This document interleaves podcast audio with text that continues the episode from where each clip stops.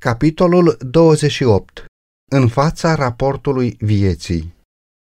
Mă uitam la aceste lucruri până când s-au așezat niște scaune de domnie și un îmbătrânit de zile a șezut jos. Haina lui era albă ca zăpada și părul capului lui era ca niște lână curată. Scaunul lui de domnie era ca niște flăcări de foc și roțile lui ca un foc aprins. Un râu de foc curgea și ieșea dinaintea lui. Mii de mii de slujitori îi slujeau și de zece mii de ori zece mii stăteau înaintea lui. S-a ținut judecata și s-au deschis cărțile. Daniel 7 cu 9 și 10 Astfel i-a fost prezentată profetului în viziune ziua aceea mare și solemnă în care caracterul și viața oamenilor vor trece prin fața judecătorului întregului pământ și fiecare om va fi răsplătit după faptele lui. Cel îmbătrânit de zile este Dumnezeu Tatăl. Psalmistul spune Înainte ca să se fi născut munții și înainte ca să se fi făcut pământul și lumea, din veșnicie în veșnicie, Tu ești Dumnezeu. Psalmi 90 cu 2 El care este izvorul întregii existențe și sursa a tot ce este lege, prezidează acțiunea de judecată. Îngerii sfinți, în număr de zece mii de ori zece mii și mii de mii, participă la procesele desfășurate în acest mare tribunal ca agenți și martori. Și iată că pe norii cerurilor a venit unul ca un fiu al omului, a înaintat spre cel îmbătrânit de zile și a fost adus înaintea lui. I s-a dat stăpânire, slavă și putere împărătească, pentru ca să-i slujească toate popoarele, neamurile și oamenii de toate limbile. Stăpânirea lui este o stăpânire veșnică și nu va trece nici de cum. Daniel 7 cu 13 și 14 Venirea lui Hristos descrisă aici nu este a doua sa venire pe pământ. El vine la cel îmbătrânit de zile în ceruri pentru a primi stăpânirea, slava și împărăția care îi vor fi date la încheierea lucrării sale de mijlocitor. Această venire și nu a doua sa venire pe pământ a fost prezisă de profeție că va avea loc la sfârșitul celor 2300 de zile în anul 1844. Isus, marele preot, a intrat în locul preasfânt, însoțit de îngeri cerești și s-a prezentat înaintea lui Dumnezeu pentru a se angaja în ultima fază a misiunii sale în favoarea omului, pentru a efectua judecata de cercetare și a face ispășire pentru toți cei care vor dovedi că au dreptul să beneficieze de ea. În cadrul sistemului de slujbe simbolice, numai cei care veneau înaintea lui Dumnezeu cu mărturisire și pocăință și ale căror păcate fuseseră transferate asupra sanctuarului prin sângele jertfe pentru păcat, luau parte la ceremoniile zilei de ispășire. În același fel, în marea zi a ispășirii finale și a judecății de cercetare sunt luate în considerare numai cazurile celor care formează poporul lui Dumnezeu. Judecarea celor răi este un proces distinct și separat și are loc mai târziu. Căci suntem în clipa când judecata stă să înceapă de la casa lui Dumnezeu. Și dacă începe cu noi, care va fi sfârșitul celor ce nu ascultă de Evanghelia lui Dumnezeu? 1 Petru 4 cu 17 Cărțile din ceruri, în care sunt consemnate numele și faptele oamenilor, vor determina hotărârile care se vor lua la judecată. Profetul Daniel spune, s-a ținut judecata și s-au deschis cărțile. Apostolul Ioan, descriind aceeași scenă, adaugă, și a fost deschisă o altă carte, care este cartea vieții. Și morți au fost judecați după faptele lor, după cele ce erau scrise în cărțile acelea. Apocalipsa 20 cu 12 Cartea vieții cuprinde numele celor care au intrat vreodată în serviciul lui Dumnezeu. Iisus îi îndemna pe ucenicii săi, Bucurați-vă că numele voastre sunt scrise în ceruri. Luca 10 cu 20. Pavel vorbește despre colaboratorii lui credincioși astfel, ale căror nume sunt scrise în Cartea Vieții, Filipeni 4 cu 3. Daniel, referindu-se la o vreme de strâmtorare cum n-a mai fost de când sunt neamurile, declară că poporul lui Dumnezeu va fi mântuit și anume oricine va fi găsit scris în carte, iar Ioan spune că în cetatea lui Dumnezeu vor intra numai cei a căror nume este scris în cartea vieții mielului, Daniel 12 cu 1 și Apocalipsa 21 cu 27. O carte de aducere aminte este scrisă înaintea lui Dumnezeu, în care sunt înregistrate faptele bune ale celor ce se tem de Domnul și cinstesc numele Lui. Maleahi 3 cu 16. Cuvintele lor de credință și faptele lor de iubire sunt consemnate în ceruri. La aceasta se referă Neemia când spune, Adu-ți aminte de mine, Dumnezeule, și nu uita faptele mele de evlavie făcute pentru casa Dumnezeului meu. Neemia 13 cu 14 În cartea de aducere aminte a lui Dumnezeu este imortalizată orice faptă de dreptate. Acolo se consemnează cu fidelitate orice ispită căreia i s-a rezistat, orice păcat biruit, orice cuvânt de milă exprimat. Acolo se înregistrează orice gest de sacrificiu, orice suferință și necaz îndurate pentru Hristos. Psalmistul spune, Tu numeri pașii vieții mele de pribeag, punem lacrimile în burduful tău, nu sunt ele scrise în cartea ta? Psalm 56 cu 8 Există de asemenea un raport al păcatelor oamenilor. Căci Dumnezeu va aduce orice faptă la judecată și judecata aceasta se va face cu privire la tot ce este ascuns, fie bine, fie rău. Eclesiastul 12 cu 14 Vă spun că în ziua judecății oamenii vor da socoteală de orice cuvânt nefolositor pe care îl vor fi rostit. Mântuitorul spune, căci din cuvintele tale vei fi scos fără vină și din cuvintele tale vei fi osândit. Matei 12 cu 36 și 37 Planurile și motivele ascunse apar în acest registru precis, deoarece Dumnezeu va scoate la lumină lucrurile ascunse în întuneric și va descoperi gândurile inimilor. Iată, sunt scrise înaintea mea, nelegiuirile voastre și nelegiuirile părinților voștri, zice Domnul. Faptele fiecărui om sunt aduse în atenția lui Dumnezeu și sunt înregistrate ca o dovadă fie de loialitate, fie de neloialitate. În dreptul fiecărui nume din cărțile cerului sunt trecute cu o exactitate extraordinară orice cuvânt rău, orice faptă egoistă, orice datorie neîndeplinită, orice păcat ascuns și orice prefăcătorie vicleană. Neglijarea avertizărilor sau mustrărilor trimise de cer, momentele irosite, ocaziile nefolosite, influența exercitată spre bine sau spre rău cu rezultatele ei pe termen lung, toate sunt consemnate de îngerul raportor. Legea lui Dumnezeu este standardul în funcție de care vor fi analizate caracterul și viața oamenilor la judecată. Înțeleptul spune, temete de Dumnezeu și păzește poruncile lui. Aceasta este datoria oricărui om, căci Dumnezeu va aduce orice faptă la judecată. Eclesiastul 12 cu 13 și 14 Apostolul Iacov îi îndeamnă pe frații săi să vorbiți și să lucrați ca niște oameni care au să fie judecați de o lege a slobozeniei.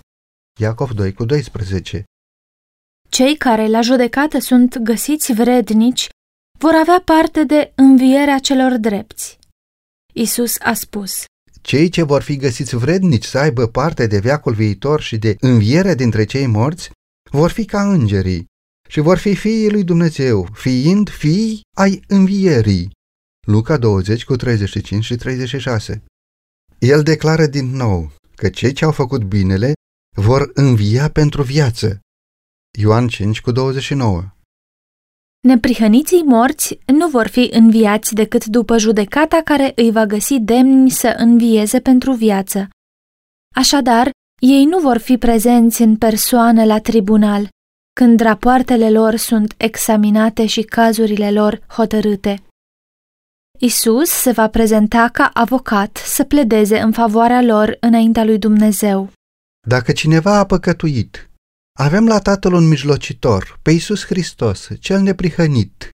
1 Ioan 2 cu 1 Căci Hristos n-a intrat într-un locaș de închinare făcut de mână omenească, după chipul adevăratului locaș de închinare, ci a intrat chiar în cer, ca să se înfățișeze acum pentru noi înaintea lui Dumnezeu.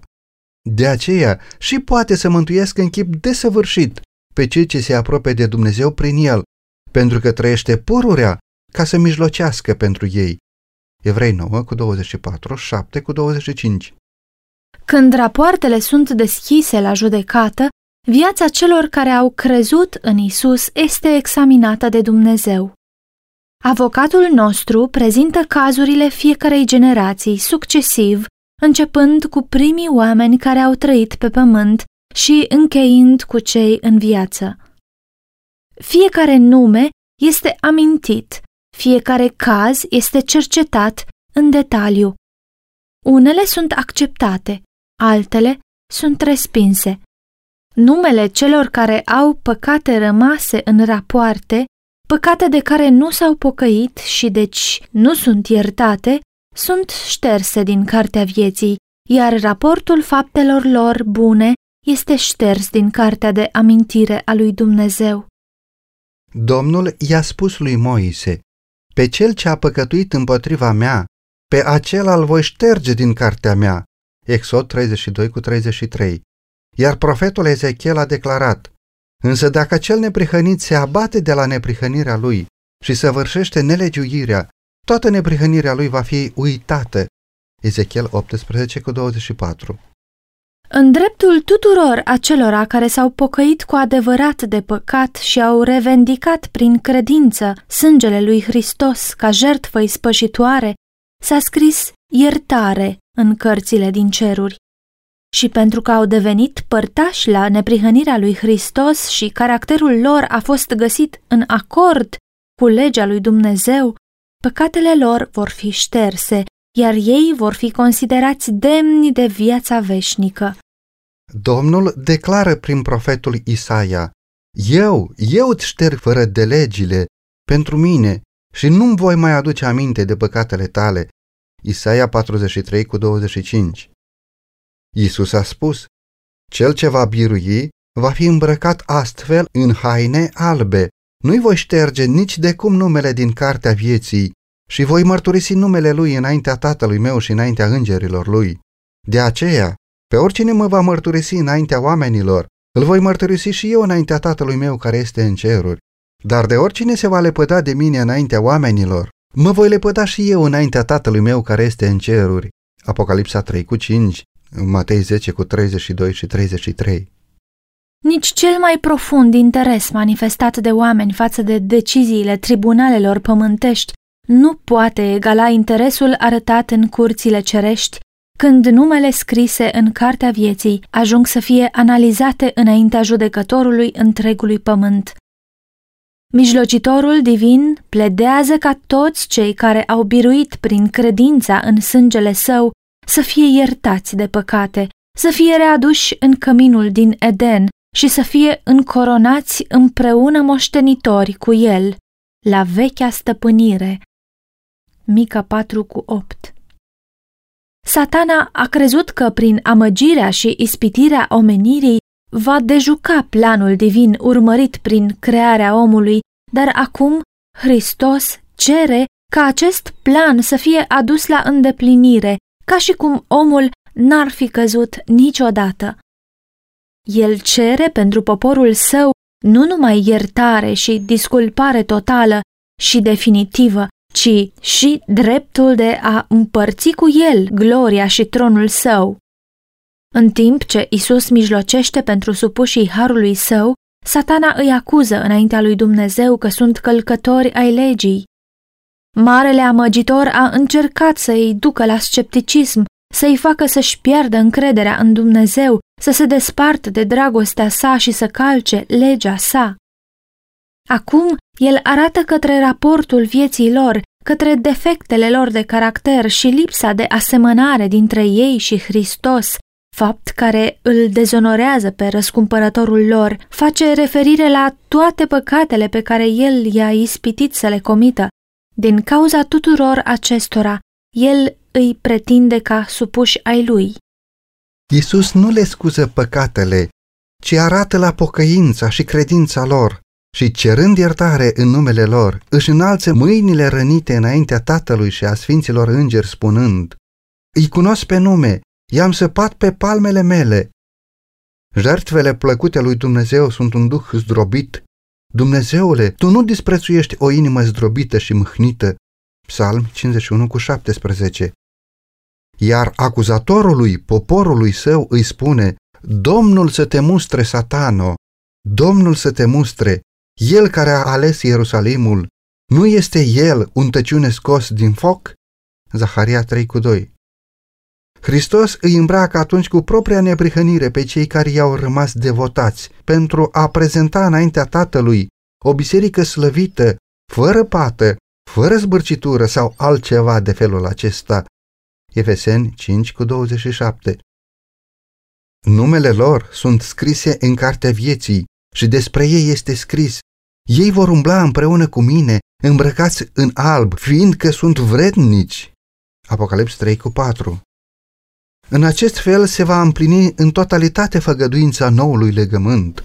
Le voi ierta nelegiuirea și nu voi mai aduce aminte de păcatul lor. În zilele acelea, în vremea aceea, zice Domnul, se va căuta nelegiuirea lui Israel și nu va mai fi, și păcatul lui Iuda și nu se va mai găsi. Ieremia 31 cu 34 în vremea aceea, odrasla Domnului va fi plină de măreție și slavă și rodul țării va fi plin de strălucire și frumusețe pentru cei mântuiți al lui Israel. Și cel rămas în Sion, cel lăsat în Ierusalim, se va numi Sfânt. Oricine va fi scris printre cei vii la Ierusalim. Isaia 4 cu 2 și 3 Procesul de cercetare și de ștergere a păcatelor trebuie încheiat înainte de a doua venire a Domnului deoarece morții trebuie judecați după cele scrise în cărți, este imposibil ca păcatele oamenilor să fie șterse înainte de judecata la care sunt cercetate cazurile lor. Apostolul Petru declară clar că păcatele credincioșilor vor fi șterse când vor veni de la Domnul vremurile de înviorare și va fi trimis Isus Hristos. Faptele 3 cu 19 și 20 când se va încheia faza de investigare din cadrul judecății, Hristos va veni și răsplata sa va fi cu el, ca să dea fiecăruia după faptele sale. În ceremonialul simbolic, după ce făcea ispășirea pentru Israel, marele preot ieșea și binecuvânta poporul. În același fel, la încheierea misiunii sale de mijlocire, Hristos se va arăta nu în vederea păcatului, ci ca să aducă mântuirea, pentru a binecuvânta cu viață veșnică pe poporul său care îl așteaptă. După cum preotul, îndepărtând păcatele din sanctuar, le mărturisea pe capul țapului de trimis, la fel și Hristos va așeza toate aceste păcate asupra lui satana, inițiatorul și instigatorul la păcat. Țapul care purta păcatele lui Israel era trimis într-un ținut pustiu.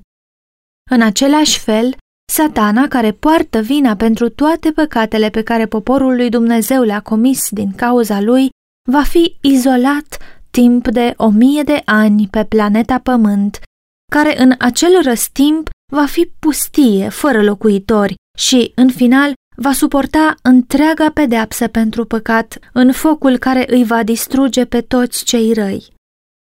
Astfel, marele plan de răscumpărare va fi definitiv îndeplinit prin eradicarea finală a păcatului și eliberarea tuturor celor care au fost dispuși să renunțe la rău. La timpul stabilit pentru judecată, finalul celor 2300 de zile, în anul 1844, a început acțiunea de cercetare și ștergere a păcatelor. Toți cei care au luat vreodată asupra lor numele lui Hristos trebuie să treacă prin această examinare minuțioasă. Atât cei vii, cât și cei morți vor fi judecați după faptele lor, după cele ce erau scrise în cărți. Păcatele de care cel în cauză nu s-a pocăit și pe care nu le-a eliminat din viața lui nu vor fi iertate și șterse din rapoarte, ci vor rămâne ca mărturie împotriva lui în ziua Domnului.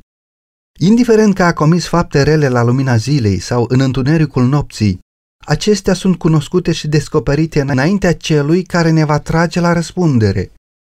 Îngerii lui Dumnezeu au fost martori la fiecare păcat și l-au înregistrat în acele rapoarte infailibile.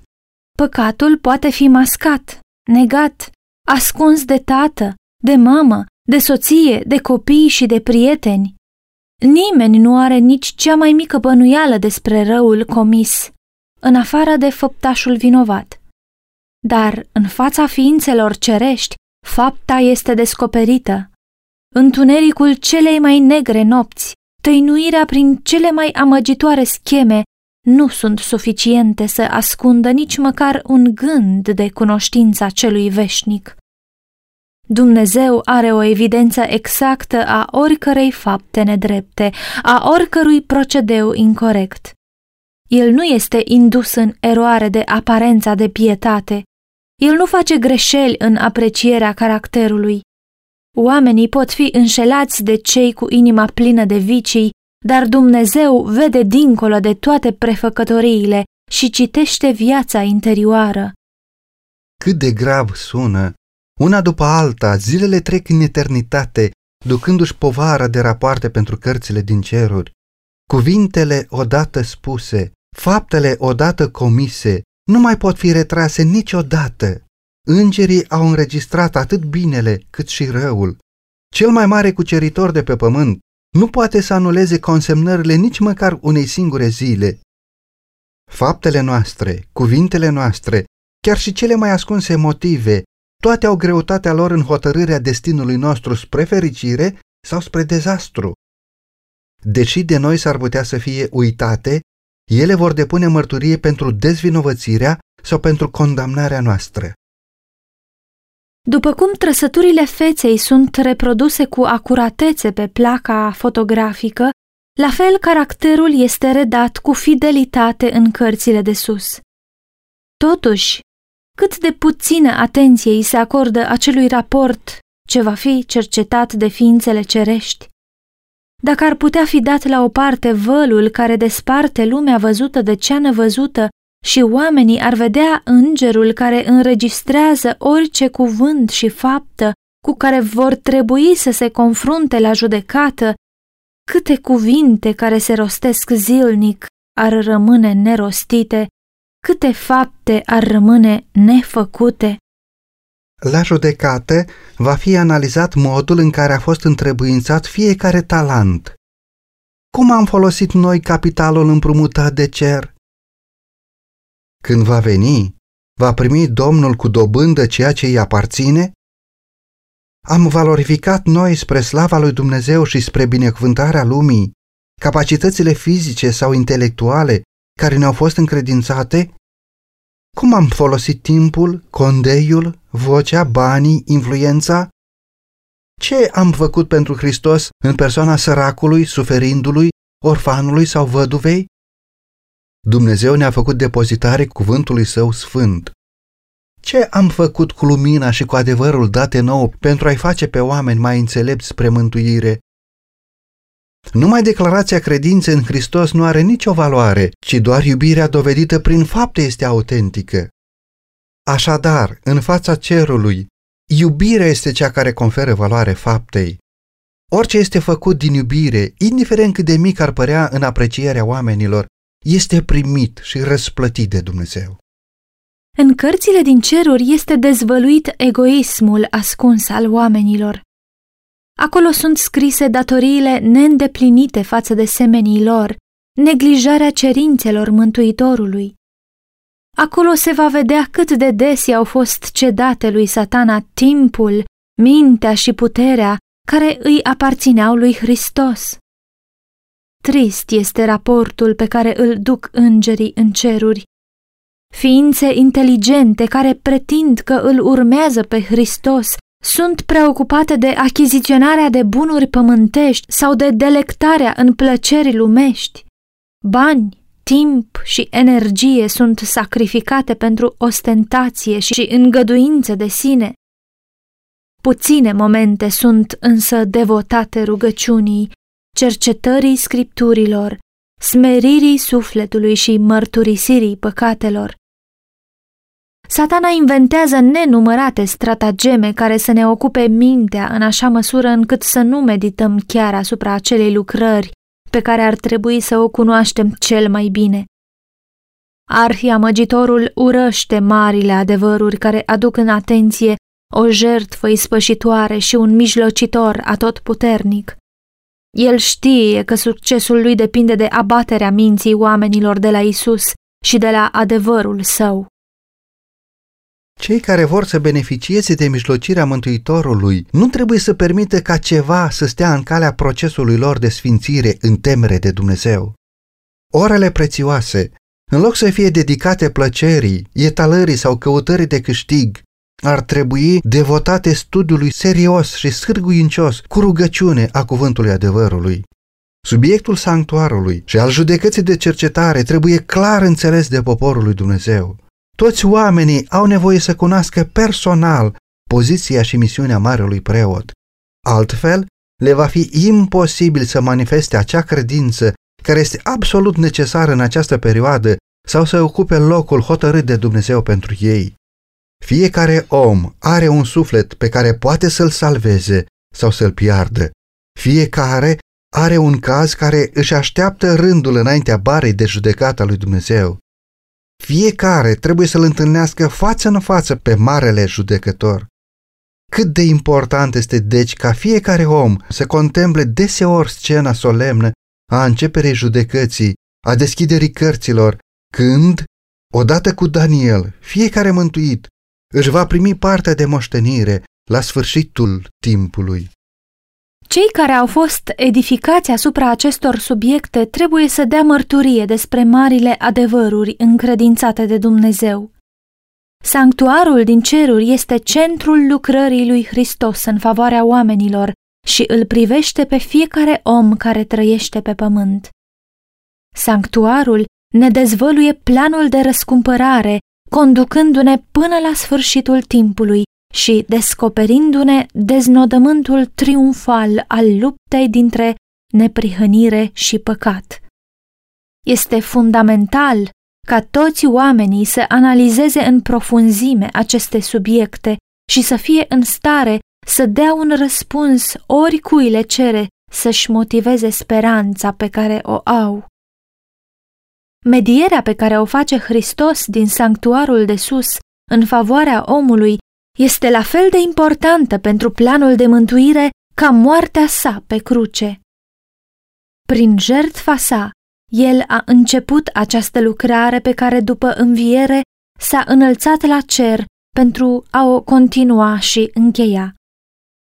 Trebuie să intrăm prin credință dincolo de perdea, unde Isus a intrat pentru noi ca înainte mergător. Evrei 6 cu 20. Acolo se reflectă lumina crucii de pe calvar. Acolo ajungem să înțelegem mai clar misterele răscumpărării. Mântuirea omului a fost realizată cu un preț infinit pentru cer. Sacrificiul făcut satisface cele mai înalte exigențe ale legii lui Dumnezeu călcate de om. Iisus a deschis calea către tronul Tatălui și prin mijlocirea sa pot să fie prezentate înaintea lui Dumnezeu dorințele sincere ale tuturor acelora care vin la El prin credință. Cine își ascunde fără de legile nu propășește, dar cine le mărturisește și se lasă de ele, capătă îndurare. Proverbele 28 cu 13 Dacă cei care își ascund și își scuză greșelile ar vedea cum triumfă satana datorită lor, cum pentru comportamentul lor îl ia în derâdere pe Hristos și pe sfinții îngeri, acești păcătoși s-ar grăbi să-și mărturisească păcatele și să înceteze să le mai comită. Prin intermediul defectelor de caracter, satana acționează pentru a deține controlul asupra minții în întregime, știind că dacă aceste defecte sunt cultivate, el va avea succes. De aceea caută în continuu să înșele pe urmașii lui Hristos cu sofismul lui fatal că este imposibil să iasă învingători. Dar Isus pledează în favoarea lor cu mâinile sale rănite, cu trupul său zdrobit. El le spune tuturor urmașilor săi, Harul meu îți este de ajuns. A doua Corinteni 12 cu 9 Luați jugul meu asupra voastră și învățați de la mine, căci eu sunt blând și smerit cu inima și veți găsi o dihnă pentru sufletele voastre. Căci jugul meu este bun și sarcina mea este ușoară. Matei 11, 29 și 30 Nimeni deci să nu considere că propriile defecte sunt iremediabile. Dumnezeu va oferi credința și harul necesar pentru a fi învinse. Trăim acum în marea zi a ispășirii. În ceremoniile simbolice, în timp ce marele preot făcea ispășire pentru Israel, tuturor li se cerea să-și plece sufletele în pocăință și în smerenie înaintea Domnului, ca să nu fie nimiciți din poporul lui Dumnezeu. În același fel, toți cei care doresc ca numele lor să rămână în cartea vieții, trebuie ca acum, în puținele zile de har care au mai rămas, să-și umilească sufletele înaintea lui Dumnezeu, în regret pentru păcate și în autentică pocăință. Trebuie să aibă loc o profundă și sinceră cercetare a inimii. Atitudinea ușuratică și frivolă, în care se complac atât de mulți pretinși creștini, trebuie să înceteze. O luptă aprigă îi așteaptă pe cei care vor să-și supună tendințele rele ce caută supremația. Pregătirea este o acțiune personală. Nu suntem mântuiți în grup.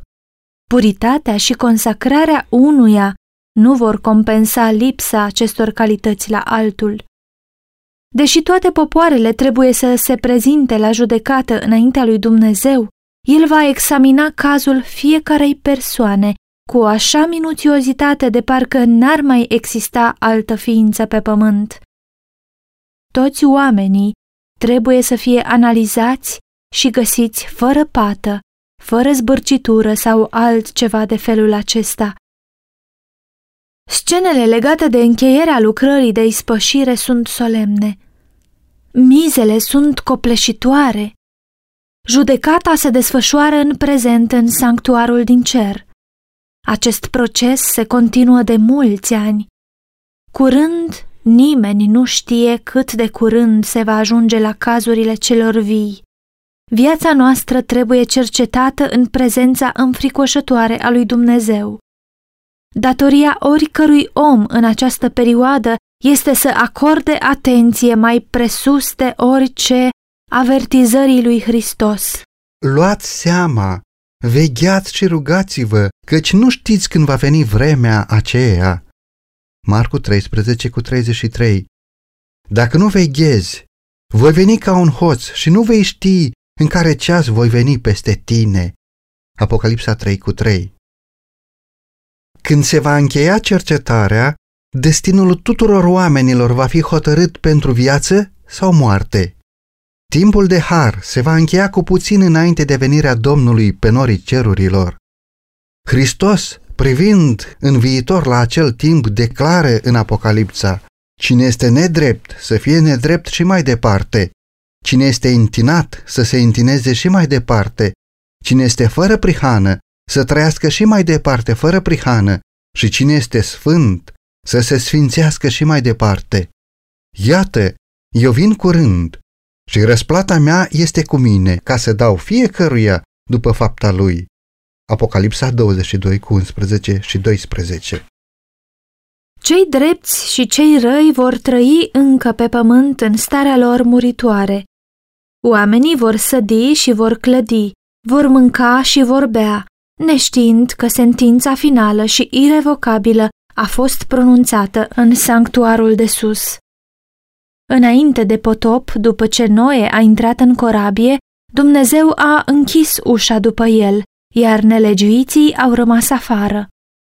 Dar timp de șapte zile, oamenii, neștiind că soarta lor a fost pecetluită, și-au continuat viața nepăsătoare și iubitoare de plăceri și și-au bătut joc de avertismentele privind judecata iminentă. Tot așa, spune Mântuitorul, va fi și la venirea Fiului omului. Matei 24 cu 39 în mod tăcut și neobservat, ca hoțul la miezul nopții, va veni ora decisivă care va stabili destinul fiecărui om. Retragerea finală a harului din dreptul oamenilor vinovați. Vegheați, dar, ca nu cumva venind fără veste să vă găsească dormind. Marcu 13 cu 35 și 36 Este periculoasă starea acelora care, obosind de atâta vigilență și atenție, se întorc la atracțiile lumii. În timp ce omul de afaceri este absorbit de căutarea câștigului, în timp ce iubitorul de plăceri caută satisfacerea poftelor, în timp ce fica modei își aranjează accesoriile, poate chiar în ora aceea, judecătorul întregului pământ va pronunța sentința, ai fost cântărit în cumpănă și ai fost găsit ușor. Daniel 5 cu 27